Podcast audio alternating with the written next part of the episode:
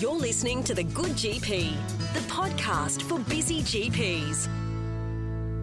Hello and welcome to this live recording of the Good GP podcast. You've listened to us on your devices. Now you get to see the faces behind the voices.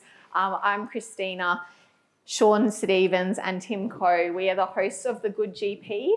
I would like to acknowledge the traditional owners of the lands upon which this conference is being held, the Wurundjeri people of the East Kulin Nation, and um, acknowledge elders past, present, and emerging. So, without further ado, I am joined by Dr. James Best. Thank you, James, for coming along and agreeing to be here today. You probably don't need much of an introduction because you will be known to a lot of people in the audience. Um, but James is a New South Wales based GP. It is so great to always have GPs interviewed on this podcast. James has a special interest in paediatrics and specifically autism um, and has personal experience with this as well with his son Sam, who he's lived that journey with. Amongst many other hats, James is also the uh, chair of the RACGP specific interest group, Child and Young People's Health. So thanks, James, for joining me today. Okay.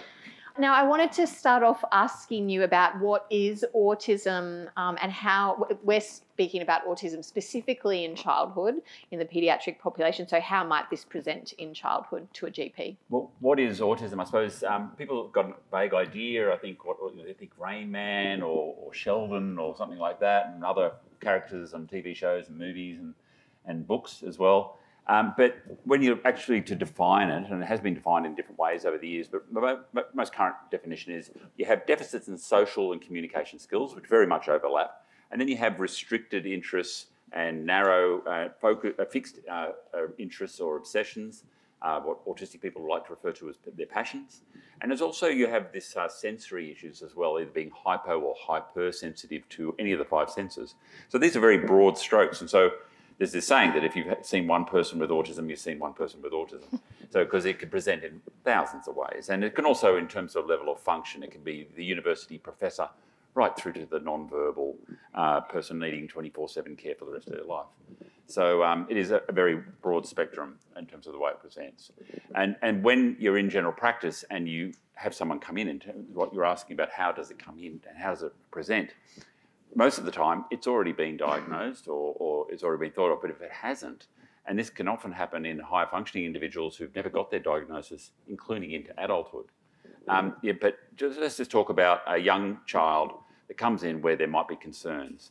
Now, those concerns can come from a whole range of directions. It could be a speech therapist or a parent or a grandparent or a relative or, or maybe the doctor themselves is thinking, hello, what's going on here? Is there, is there some sort of issue? And, um, and, uh, and adults actually can be themselves as well uh, with increasing awareness.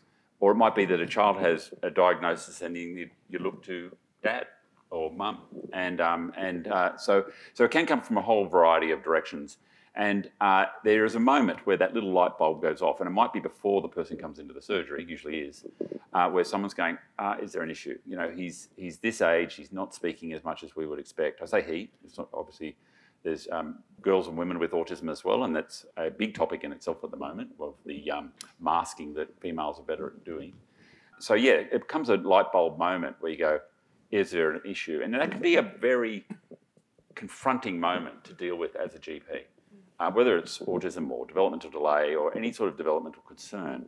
It's a little bit of a hand grenade, and um, and so because if you say to a parent or a carer, uh, I think that there are, I have concerns about your child's development.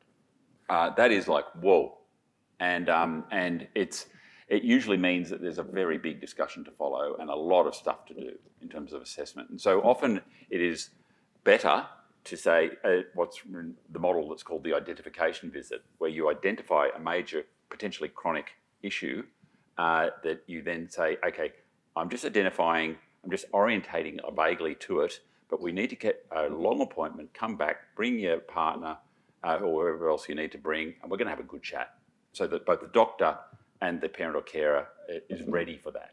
As soon as you mention the A word, they're Googling and they will know an enormous amount of information about autism by the next time you see them. And, um, and sometimes it'll be the wrong information. So that is where the GP comes in. You know, you talk about the hand, hand grenade moment. And I guess for us as GPs, being equipped to manage that hand grenade. How do we actually approach that consult? Because it can be it can really put us out of our comfort zone a little bit as GPs, especially if there's not as much experience in that particular area. You know, can kind of catch us a little by surprise. So, you know, having a general approach, what would you suggest in terms of when a concern around ASD is raised? Well, I think that it comes back to first principles of general practice. Whether you know, it's the same as if you're diagnosing someone with diabetes or cancer or anything else. Um, first of all, you should be doing a proper assessment. And um, so, you know, you're going to go through the, the history properly. You're going to go through the developmental assessment properly. Things like weight and height and all this sort of stuff. It's not just, I'm just going to write a referral to a paediatrician. Um, it, it, you do your job and you assess them properly. Um, and we'll get to management in a sec. But in terms of the diagnostic process, also understanding that if there is, if you are going to go down that path, if you have a concern, refer. You should be refer and refer early. Do not say come back in six months and we'll see how we go. Uh, and that's what happens all the time.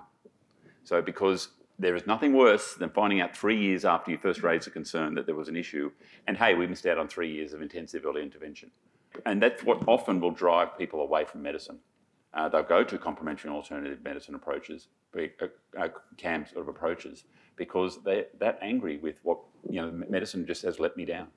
And so the diagnostic process is this often very quite traumatic experience that can go on for months, sometimes even a year or two, uh, where you're seeing this person and this person and this person, you're spending money, and the, the child's behaviour is getting worse, and and the because uh, autism tends to get bigger, and um, and and so you're going through this, and maybe mum and dad, uh, if there's mum and dad around, maybe mum and dad are reacting to it differently emotionally, and everyone's pointing out what your child can't do, which can be pretty emotionally confronting. And, um, and so understanding that they're going through this. The GP themselves is usually quite peripheral to all this, where we don't have the skills of developmental paediatricians or speech therapists or psychologists to do the long reports that we see coming back. Um, uh, but understanding that this process is difficult and, cha- and expensive and challenging, and that you are there to help them go through it. You're there to guide them, not as an expert in autism, but as an expert in general practice in the health system. And um, this is what's going to happen. This is where it's going to go. This is what it might feel like. Um, by the way, let's talk about diet and vaccinations and how are you going, mum and dad, and uh, you know all that sort of stuff, all the good GP stuff. um, and so that's what happens with the diagnostic process. But it can be very traumatic. Yeah, it can be. I think you know for GPs knowing because um, it can be challenging when the parents coming in with a, this question mark and they've maybe done their own Google research and you know, and they and they come in kind of really wanting kind of you to to conf- make a confirmation or exclude. Um, it can be really hard when we're really not in the position to be able to no, do that. So taking be. that step back and and saying, well, let's start the process, let's start the journey, um, but also knowing what we can do as GPs because it can be a long, frustrating process for some of these patients, can't it? You know, like especially in public system, and maybe you know got long wait lists to get in to see a developmental pediatrician, or even to access allied health. So you know, having some steps along the way and ways that we can support families through that you know those initial stages and, and you're also important. you're also advocating so so you know you're, you're, finding the pediatrician appointment a bit quicker because you know that mum and dad are going to be freaking out mm. you're, you're you're getting the assessments done maybe like hearing or whatever done as, as, a, as a prelude yeah. you're making their path as easy as possible um, we don't do the diagnosing mm. but we do we help we help the diagnostic process and then, how can we be preparing parents or guardians and children in terms of that diagnostic process? What can we be telling them about that process and what they can expect from it? Well, I, well, I, I think that that's what you're sort of cutting a path for them mm. and saying, letting them know that because they don't know, they've got no idea what they're in for. And sometimes it might be just one visit to the paediatrician. The diagnosis is clear. They don't need to see a multidisciplinary team, and that's so it's maybe not that involved or long, but sometimes it is. So, um, and also directing them to the right resources as well, because they can read everything. So, you know, what are the reliable uh, resources on, online or whatever? Are there any screening tools we can be using in, in our general practice setting, like whilst we're waiting for um, um, other input? Yeah, you certainly, I mean, even general developmental screening tools like the Denver Developmental Screening Tool. Um, you can use, um, um, there are some autism specific screening tools like MChat. There's also a new one that's coming out from Monash, uh, which is um, designed for parents as a, a, screening tool, not a diagnostic tool. um, uh, which is um, AS Detect. You can Google it and have a look at the very illuminating videos of autistic versus non-autistic children um, on that web, publicly available website. Uh, but really, at the end of the day, we're more getting the ball rolling. Yeah. And you can you know, screening tools can be useful, but and I think the most the best screening tool uh, that every GP in Australia should be doing is they should be just thinking about it, thinking and asking at 12, 18 months, 24 months. If a child comes in for their 18 month shots, you should be doing a develop, you should, for any time, you should be doing a developmental assessment, just very brief. How's gross motor? How's fine motor? How's speech communication? How's social? Um, you know, that's, that's good paediatric general practice. As, as, growth and development, we should be monitoring that. And when we've got concerns, we, we check it out properly. So being proactive. So in terms of then, James, the ongoing management for ASD and what is the role of the GP in this? You know, are we just handing it all over to the allied health and the, no. specialist paediatrician, or no, absolutely you know, do, not. Should we first of all, involved? first of all, uh, autism is not usually the problem. Uh, it's not the thing that holds you back. The average number of uh, uh co-diagnoses is four to five, and it's the anxiety, it's the ADHD, it's the it's the depression, um, it's it's OCD, it's it's all of these other issues that are co- every basically every mental health diagnosis is more common, more prevalent in the autistic community um, population than is in the non-autistic population. Every single one. So understanding that it's that stuff that we can help, but also there's all this other, and this is what I love to talk to GPs about in terms of autism. It's not about the autism. It's about the stuff that goes with autism. It's they had maybe uh, dietary issues because of sensory stuff, or maybe the parents might even have them on a diet because there are special restricted diets that have limited evidence basis of, of efficacy, but they're often on restricted diets. Their teeth, they're grinding, or they're, they've got high sugar uh, diets, or they can't clean them because they can't, they're, they're brushing.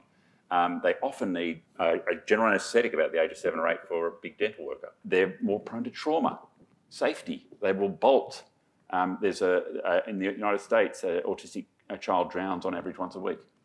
Um, so big deal, yeah. Um, uh, there's loads of stuff. Um, what else is happening in the family? What is happening with other siblings? How mum and dad getting along? Is dad drinking? Is mum drinking? You know, what's happening financially? So you're looking after the family with family doctors. But all this stuff, uh, autistic children and adults have these other issues that go with it. So if you're socially isolated, especially in COVID, the um, you know that that has all these flow-on effects. So so that's what I like to talk to GPs about. That's the way you manage autism. Thanks, James. In terms of resources, if GPs are wanting to get on, have a look at how they can be involved, what makes up the diagnosis, the management, you know, and patient-looking resources as well that they can use to support their patients. Have you got some recommendations from that perspective? Yes. Um, in terms of autism itself, um, uh, my websites that I would tell people to go to would be Autism Awareness, um, which is also linked to another website called Autism What's Next, uh, particularly for adults. Um, uh, the, um, that tells you a bit about autism, what supports are out there, and it's, and it's, it's well set up in terms of linking with reliable evidence-based approaches. Uh, there is also um, uh, on the um, Raising Children Network, there's a very good tab on autism that's once again um, proper stuff, you know, evidence-based stuff that's um, uh, developed by paediatricians. Um, the, uh, there is also a book that I must make a disclosure that my wife's the co-author of, um, called the Australian Autism Handbook. That's actually coming out for its fourth edition again next month. Um, so that's a really good one to direct parents to. I don't think GPs necessarily need to go and read a whole book about autism, but the parents will want to, and um, so that's the resources I'd nominate. Thanks, James. It's been a really informative session. I appreciate all of your input there. Um, I don't know if we have time for a question or two, Hamish, or if we're going to leave that till the end. One question is um, What is the role of the psychologist in the initial assessment? Given the challenges of getting an appointment with a development paediatrician, would you recommend early psychology referral? There are some psychologists who, who have the qualifications uh, um, uh, to diagnose autism. Uh, the most commonly used tool um, to diagnose autism is ADOS, which is just a, um, a psychometric uh, tool. So, so um, there are only there are some psychologists who can do that, not all. Um, uh, sometimes that can be an alternative pathway to a paediatric or a psychiatrist diagnosis. Um, they, psychologists can also be involved in multidisciplinary teams. Uh, the multidisciplinary team, the new diagnostic guidelines said that basically there's two levels. There's a single single clinician diagnosis. Um, that where it's the, the diagnosis is obvious, you don't need to have a multidisciplinary team, or, or, or, obviously not. Um, but when there's grey, the multidisciplinary team, and so, but of course the access is a big issue. And, and many of us can identify with autistic traits. How do you separate ASD from the normal spectrum of human behaviour? That's Is a- there a risk of defensive overdiagnosis and referral? Ah, that's a really good question. Um, so there is the autism spectrum, and there is autism spectrum disorder, which are two different things. Um, a lot of people are on the autism spectrum who do not have ASD, uh, um, and you can have, a, and even further than that, you can have autistic traits without being on the autism spectrum. Um, the, autism has been de- described as extreme maleness by, um, by uh, Professor Baron Cohen, who's a professor of autism at Cambridge, who's probably one of the leading lights in autism. Um, where you think about the way that women and wo- women and men, or boys and girls, are different. Um, uh, that women are more, generally more verbal, more social, um, and can probably multitask a bit more, and blokes are a bit quieter and focused more on, on single things. Take that to the extreme, and you start getting restricted interests and, and social and communication deficits. So um, yeah, so it's an interesting way of looking at it. But so you can have you can have autism spectrum. So what is a D for disorder? That can be culturally contextual. Uh, what holds you back in your society? So so that's what you should be thinking of in terms of ASD. In terms of the negative diagnostic thing, um, I don't think that happens. It's the underdiagnosis that happens. Thanks very much, Hamish, for those questions and to the floor for bringing those up. Thanks again, James. The Good GP is produced and edited by the team at RACGP WA. If you've got any questions or would like to contact the Good GP, please feel free to email us at thegoodgp at gmail.com. Thanks for listening.